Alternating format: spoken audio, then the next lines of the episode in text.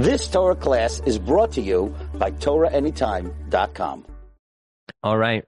Anybody who'd like to share anything with us, feel free to jump on. Yeah, ask a question. Just grab the mic right here.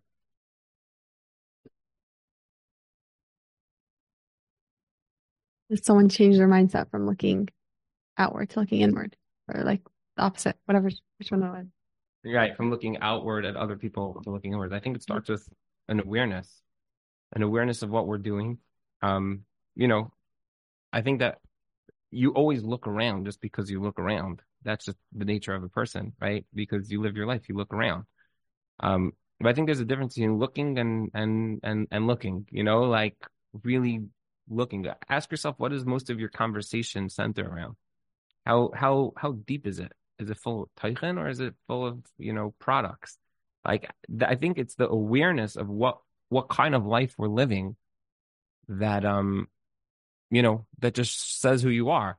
Um, there's a person who I met once. He came over to me and he he started commenting about a car. I think you pick up already. I, I don't. I it's like you're not talking English. I, I don't understand a word you're saying. You're talking about the rims and this. I, I don't hop what you're saying. I'm like, oh yeah, okay, good. And like the conversation ended like within like four seconds.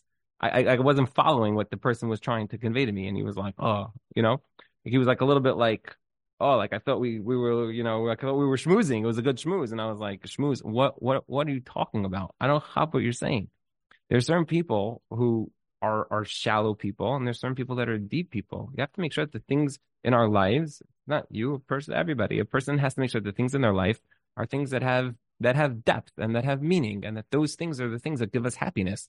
Um, I, I think also the concept of of taking accountability in terms of like what we what we can accomplish in our life is such a powerful idea. You know, people always want what somebody else has. Oh, I'm so jealous of that person's marriage do you know the work that that person put into their marriage? Any idea? You know what I'm saying? Like, and and I hear some people say like, "Oh, you don't know what they're struggling with." Also, that makes you happier because someone else is struggling. That's vicious. That's terrible. Like, you should be happy. You should be happy for those people. Like, why should you be like looking at them like, "Oh, they have to be miserable in order for me to be happy"? If somebody achieves something, you could use it as a motivation wow, you've you've achieved so much success. Can you share with me your secret to success? That I think is is is is great, is wonderful. Ask people for tips.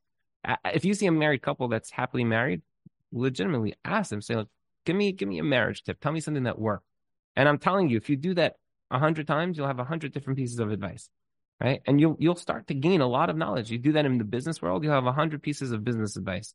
I have that on my phone. I literally do. I, I've mentioned this here many times. There are people who are very, very successful. If they put in work, you want to know what work they put in. That's that's great. That's where you should start looking. And I think that a lot of people they they say, for example, they say, "Oh, I put so much work into my marriage." They didn't put work into your marriage. You were miserable. So you think you put in work. that you didn't put in work. You put in misery. So you're like, I, I was so miserable, it has to account for something. That's not called work. Work is where you strategize and you understand that, like, to get from point A to point B, it takes chachma, and you study that chachma, and you ask people who know how to achieve something, how did you achieve this?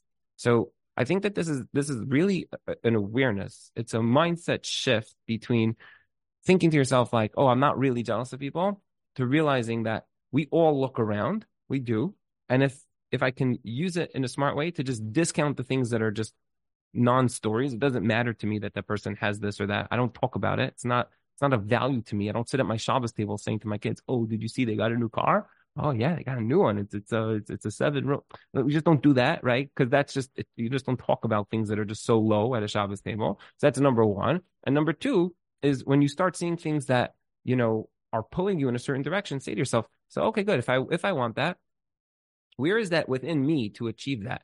And I'm not saying from a jealousy perspective, but meaning if, if that person has something, that person's wealthy and they and you want to use wealth in order to achieve something in life, to give tzedakah or to have an open house or whatever it is, then great. So use that as a motivator. But be very honest with where your emotions are going. You know, one of the things that I I I, uh, I know I'm rambling here, not rambling, but I know like I'm talking a lot on this question. I think I think this question is like is like triggering an avalanche of thoughts in my mind. But I think that also when it comes to to strategizing success, Eh, you almost have to map it out or else it just doesn't go. So even when it comes to emotions, if you if you map out your emotions, you oftentimes will find where you go off target. Meaning to say a person made this comment and then we ended up in a fight. So it's a beginning and an end. How? Where? Where did you get defensive? Like where did like take take bias, take ownership about your role in that circumstance, right? Where where? Why? Because the person made a comment that didn't sit well with you. So what was your reaction? Oh, I avoided them for a few weeks, or I, I, I didn't answer their call, or I disconnected from them, or I said something nasty. Like if you map out what happened and then how you can do something different, that's success, meaning you map out success, you map out your emotions, you're able to see how to take a different pathway in life. And I think that that's all part of the same thing over here is that you use other people's success stories to build your own success. There are people who are very wise in areas, whether it's interpersonal, again, or money, or learning or emotion or any of these areas. And you can learn from these people. And if you look at them for that, then that's that's Kodesh Kadashim. That's amazing. That's wonderful. But if you just look at this top therapist or this top whoever it is, and you go, oh my gosh, like like wow, like this person's so famous, they're so well known, they're so rich, and so what? So what? What does it do for you? Where does it? Where does what does it do for you? Did it teach you something? Did it motivate you for something? Did you learn something? So taking the time to like actually build that. Okay. Yes, of course. Well, you just answered this other question. Um, first of all, I feel like it's a similar concept, but my two questions are similar on a similar note. Um, okay. Today, with social media, let's say you just said someone who's like a top professional right in a field or a big artist, it makes big grand things. Social media makes grand yeah. things look very easy. So the gel people the jealousy comes from like, oh my gosh, look at this person. They they do this. So and it could be it's not even real, right? Not that you should think like, oh, look bad. Maybe they're struggling type of thing. Like, oh, maybe she's not even as good at that thing. But a lot of times it's not even real. Like they're not even that talented. They could they could have mm-hmm. photoshopped the whole the whole art, right? Right, the whole life exactly. So that's okay. That's one comment about that. That like that's why it's hard for people. Like meaning that it's a trick almost like people get jealous. My next question is maybe I should ask this first. Is there a concept not to host, not to get that newer car, not not to like make people jealous? Is there a concept of like sneeze, like not not to cause that? Or like just live your life and goes into like I, I it's a I think it's a great question. I think that you know if you want to if you want to balance i'll call it um Kinna to a certain degree, obviously, you know, I would say that these are these are cousins, and and this is really what you're saying. That if a person goes, I'll, I'll call it on certain vacation, and the whole world has to follow, like, oh, so you guys are going to the zoo next? Uh huh. Oh, great. You know, like the whole world doesn't have to tag along on your vacation just because you happen to go somewhere. Like, you know, he talks about um, he talks about the concept of a person differentiating in their life between you know luxury and necessity. And he quotes the Shaar which was written by the Chofetz Chaim, that if a person would come up to you for tzedakah, for this item that you want, they say like your neighbor's struggling and he needs this, we're collecting, right? So if it was food or water, shelter, most people say, yeah, it's a necessity, right?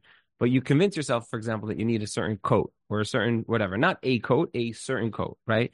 And therefore you're like, it's a necessity. You don't have, it's okay. You like you convince yourself that you need this, right? In our brain, that luxury is not a luxury.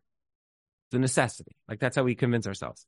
So he says, if you want to be honest with yourself, ask yourself if you were giving tzedakah to your neighbor for this item, how would you categorize it?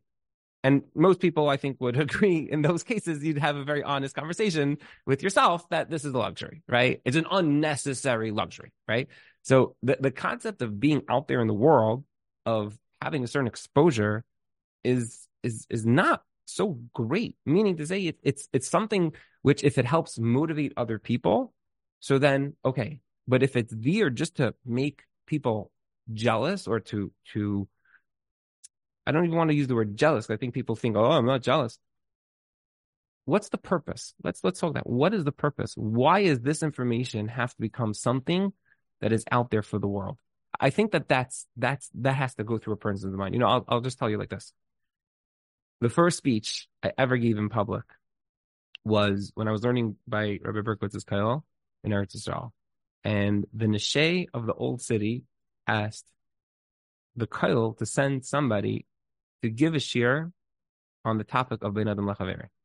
So I don't know why I was selected, but I was selected to go walk with my wife to the old city on Shabbos and to speak to the Neshe. When we came there on Shabbos, the entire old city walls were plastered with this big poster that said Rabbi Reuven Epstein speaking in the of the old city, this and this topic in this house, right? And as I was walking through like Shar Yafo, it, it like hit me like in like Hashem's city, like on the walls, there's like a plastered poster with my name on it. It, I was like, oh my gosh, I, like I was embarrassed. Honestly, I was like, I, I can't even believe. Like this is where David Hamelech walked. Like this is where like Avram, Yitzchak, Yaakov, like they came here. Like like you put my name on the walls of the old city, like on the walls, like you put. I was really like, I went to the speech, gave the speech. I still remember what I said, and on Sunday morning, I went to talk to, talk to Rav Berkowitz. And I, I came in and I said, I said, I said, I have a hard time with this. I, my first speech I ever gave happens to be, it was in the old city, put my name on the wall of the old city. So he smiled and he said, has nothing to do with you. it, it was such an awesome line. That has nothing to do with you they were advertising that the Nishay is getting together. You happen to be the speaker. It was such a it was such a good line. It was such a good line. It's not an ego perspective, meaning at that moment, like I, I almost didn't know what to do what to do with this information. He put it into such a beautiful context in that one sentence. It was like, it's nothing to do with you. And over the years, whether we've done different things publicly, and I've spoken to Rav Berkowitz about it, he's so clear that publicity is nothing to do with you. You're doing something for Hashem, for Hashem's children, for the Torah, for, for Chachma. That's what you're doing. Has to do with you as a person. Like we're vlogging here. Look at my new tights. Is any that's what you're doing? That's trafe. So yeah, exactly what you're saying is true. That the, the, the concept, the balance to this idea of of of kina is the concept of tznius. Uh, we'll have a different share on tznius, but you know the idea here is not is not you know covering your elbows. It's the idea that like you, you don't put yourself out there to the world from an ego perspective. I think that's a beautiful way of putting it. You don't put yourself out there to the world from an ego perspective. That has really like no place. Then people do struggle with this. Obviously, it's not easy. And a lot of people live for status and for luxury and all that. And a lot of times it's very hard to differentiate between no, no, just just it's, it's, my friends, it's my chevra, it's my people, it's that. It's very it's very easy to justify doing something like that. So I think it's hard to, you know, to, to, the world is not going to change just from this one class. But the idea that you're saying, I think, is hundred percent correct. Someone wants to know. She said, "I feel like I have everything I need, but it gets hard with shidduchim. A lot of times, I think, okay, I'm supposed to be where I am, but at times it gets hard. Um, how can I live ever? How can I live with everything I need? I have every day. How do you live with that mindset? Right. Whatever's within a person's control to do, they should do. That's their hishtadlus. The balance of that is their emuna. That it comes down to those two things. It's putting pedal to the metal and then easing off. It's doing everything in your power to accelerate what you think you need in your life and the next stage of your life balancing that with the fact that it didn't happen at this time is litaiva. This is litaiva. There's a time and there's a place for you. Your chassan is not ready. You may think you're ready, but you have other things that you can accomplish during this time that if you were married would have a hard time for you. I always say, always say, you know, my wife and I didn't have kids for the first four and a half years of marriage. I could promise you, looking back at my script of life, how my life scripted itself out, had we had children nine months after being married, you would never have heard my name. I promise you that. The way my life came into being, the way it was, we stayed in Eretz Yisrael longer. I went for smicha. The, the way it all came together, you never would have heard my name. Guarantee you, if we would have had children after nine months. So who's laughing? Not who's laughing now. Who's writing the script? Like ultimately, you're like, oh, now it all makes sense. We live our lives with a certain like, we we wrote the script, and now God, let's go. You're holding the keys. Why are you slowing? Like are you're stuck in traffic. Like what are you doing? There's a time. There's a place. Everything has its time and its place, and you may not see it at the moment, but this is lataiva. And if you use it, if it just makes you bitter, so then, you know, that's something obviously that could be worked on at the moment, right? Because life has its disappoint, its disappointing times. Um, but I'm not saying a person has to upend their whole life just because they're waiting for a shidduch, but the balance of where you are has tremendous opportunity for you. Where you are is there's a reason for it right now. And you may not understand it now. One day you will, but there's a time and a place, you know, for everything. I'll just tell you a, a very quick story. Um, I just read this. Rabbi Yechiel Spero said the story. His books are incredible, by the way. Like if you could order them, like in bulk, man, is unbelievable. The story goes that there was a there was a couple that came to the Chofetz Chaim in the Chofetz Chaim's last last year of his life. Chofetz Chaim really wasn't seeing anybody, but they pushed themselves in to like come to the Chofetz Chaim, and they had a baby that was born that was blind and that was deaf, and the mother was wailing, and she basically held out the baby to the Chofetz Chaim, and she said to the Chofetz Chaim, "Here, take the baby can't deal with this. Like, what did Hashem give me? Blind and deaf baby? I, I can't deal, deal with this. And the Chofetz Chaim was very old. He was in his last year of his life. And he just sat there and closed his eyes. And he was quiet for like 10 minutes. And then after 10 minutes, he opened his eyes and he said, I had a Rebbe once. And he said his name. And this Rebbe was Mamash, Kaddish Batar, his whole life. And when he came to Shemayim, they judged him on everything. And there was a few very small things that they found. And he realized that he could potentially get higher up in Shemayim than where he was going to get now. So they offered him to come back into this world if he wants to try again to get even higher. So he said, "But what what are the chances? I'm I'm not going to do an aver. I'm not going to sin. I'm not going to do anything." And they told him that if you come down once again, and you're blind and you're deaf and you just live in your own isolation, then you'll receive the tikkun for these few little things that you need. And then when you come back here, you'll be on a level that very few people are able to get to. And he said, I'm a kabul. This woman took her baby and turned around and walked out. There's so many cheshbainas like in life. Like we, we're not privy to see even 1% of 1% of them. Again, we're not the Chofetz Chaim, so we don't see that perspective. But you know, knowing that there's a script and the script is written and we're part of that play and the ultimate, you know, conductor is conducting this, then everything is lataiva. Everything has its time and everything has its place. Every challenge has its reason. And if you keep your head above water and you don't get bitter and you don't get down and you don't allow yourself to, you know, feel sorry for yourself, but rather you look at it like, I'm great. I'm awesome. By the way, you know who wants to marry awesome? Awesome. If you hold your head up, you know, usually you attract a pretty awesome guy. When a person becomes so upset and so sad and so down, that itself can, you know, detract, unfortunately, sometimes from just people's ability. So, yeah, I think it is important to to keep your head up. And why is it like that? Okay, tefillah, hishtadlus, this balance, it, it goes very, very far. But with a certain centeredness that there's no there's no anger or there's no bitterness. I think that that's just super important, just to light center. Anything else? Yeah, sure. You were talking about building an emotional roadmap and taking all the advice you can get. Um, I was wondering if you can give any tips. Um, many times it talks about building an emotional understanding of oneself and other people. Is there a concept of thinking too much and too much analyzing? Such a good question. Um, good question. I think that I'm hesitant to say say no only because like you know you see people who get stuck in the analytics of it and therefore they don't get to like the lamaisa of it. You know, I, I like to think that a good mahalach, or at least I'll share with you like what worked you know, for me and my wife, it was sort of taking like sugyas.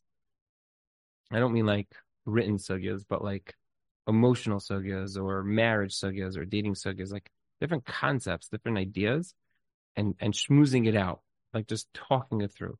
I, have mentioned this many times. A lot of times our Friday night meals would go all night because we were just like talking and talking and talking, like just like like unearthing like the the depths of like this concept or this idea to try to get to a certain understanding and what would be in that case and why would a person do that and then why would I do this versus why would you do that? So I think that once a person like unlocks certain level of understanding, it becomes yours. And then you don't have to work on it so much in the future. So meaning to say, I think a lot of people, they are analyzing themselves and they go, I'm very self-aware. Their, their self-awareness oftentimes is just simply that they're trying to be self-aware. It's like the person who says, I'm working so hard on my marriage because I'm miserable. You didn't work hard, you're miserable.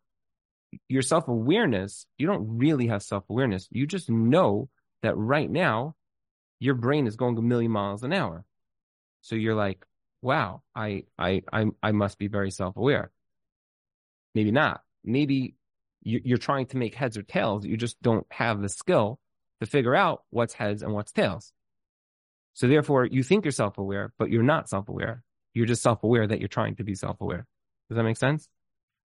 If you actually study what you're trying to be self aware about, then when the next time it comes up, probably in a few seconds or a few minutes, you'll understand what you did and then you'll get yourself back on track. It won't take you so long because you actually understand. So if a person realizes that they have low self esteem, a person realizes that they are very judgmental, if a person realizes they're very negative, if a person realizes that they have something that they want to work on, and then something comes up, and all of a sudden their brain just starts going like a ping pong ball, you know, all over the place, that person would be very wise to figure out how do I slow down this ball so I can analyze why did I get to this place? What is it? And I, and I, I always say, I see this in my office like literally every night. I always say it's like light bulbs go off. Like people are like, oh. And once once there's like that oh, it's like where the where the loop just just stops. You're not going around in circles. You're you st- you're starting to actually make sense of it. So is, is there too much, you know, analysis? Um, I don't know if there's too much, but I think that if it's not productive analysis, if it's not actually like short attainable goal, like if it's not like Lamisa, if it's not really the understanding, if light bulbs are not consistently going off, then you might just be spinning your wheels and thinking that you're doing something. But in reality, you may not be. I'm sure everybody here can relate to people who, who say they're so self aware, and you're like, so then why do you do anything that you do? Right? The answer is because they're not. They just, they, they, they, they say, oh yeah, they say, I'm so self aware. They're right. But the reason why the reason they're saying that is because they feel such an emotional pull and they're aware of the emotion. So they're like, oh, I'm aware of the emotion. Great. But but you you haven't figured out how to get from point A to point B with that emotion. This is very deep. Yeah, is, that was a very deep question. But yes, again, but but usually, but let's use that example. I know that I'm eating now, right? I know that I'm eating now right? Blah, blah, blah, blah, and your brain just starts going in 57 different directions. But if a person really had true self awareness, then they would be able to isolate. I'm eating now because this is a comfort to me. The reason why I need the comfort is because of this. Right? I have this underlying insecurity, and therefore, it's emotional eating. I don't feel very secure with myself, and therefore, right now, I feel good. It feels good, but there's no repercussions. Like your brain is like going through like all those steps, and you're like, okay, good. So therefore, if I work, I'm making myself like that's like actually like following the balancing ball. But if a person's not doing that, they're just like, eh, whatever, just won't weigh myself. you know, that's not self awareness. that's just awareness that you're not at a certain place. So, yeah. All right. You have a question? Okay, wait, we have one more question here. Yes. Okay, go ahead.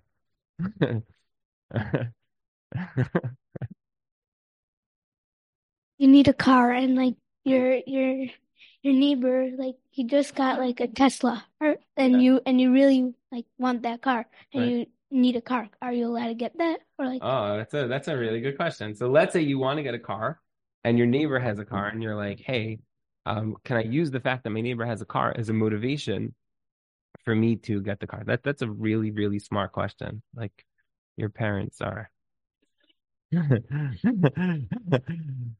Uh, so I, I think the answer is is that if you are using your your neighbor's information, for example, the fact that they looked into a car and they said, I got a Tesla. Well, why did you get a Tesla? Well, because I made the analysis on gas and it's cheaper, insurance, whatever. And therefore we got a Tesla. By the way, is it comfortable? Can I take it for a spin? Yeah, it actually it's comfortable, it's good, whatever. And you you look at it, as they say, objectively, meaning you look at it like I'm not getting it because my neighbor has it, but he gave me a good idea to get this. Then I think that that's great. That's great. You use the people around you as a resource to figure out how to improve your life. But if you get a Tesla and you realize after you buy it that it's not so comfortable like you thought it was, and nobody knows, but you don't even have like full automatic driving. You don't even have that feature, right? And you're like, oh, I look at my Tesla, look at my Tesla, and you're posting it on your status just to show people that you got a Tesla. But the reality is that deep down, you're miserable that you have this Tesla. And you're thinking to yourself, like, this was not even the most practical thing for me to get. I really needed a bigger car, a bigger family. And like your brain is realizing that you cheated yourself, that you only bought this because you looked at your neighbor and you saw a cool car in the driveway and you're like, oh, I think that would be cool to have. That is the concept of kinna. You bought it because you looked at somebody else and therefore you got a little bit blinded. And if you would have looked at yourself and your own needs and said, I have this type of family and this is what I need for my family. And I need something totally different than my neighbor. So let him enjoy his Tesla and let me enjoy my car. That is a healthy person. That was a pretty awesome question. All right. Very good. Have a wonderful, awesome week, everybody. Thank you for joining us. You've just experienced another Torah class brought to you by TorahAnytime.com.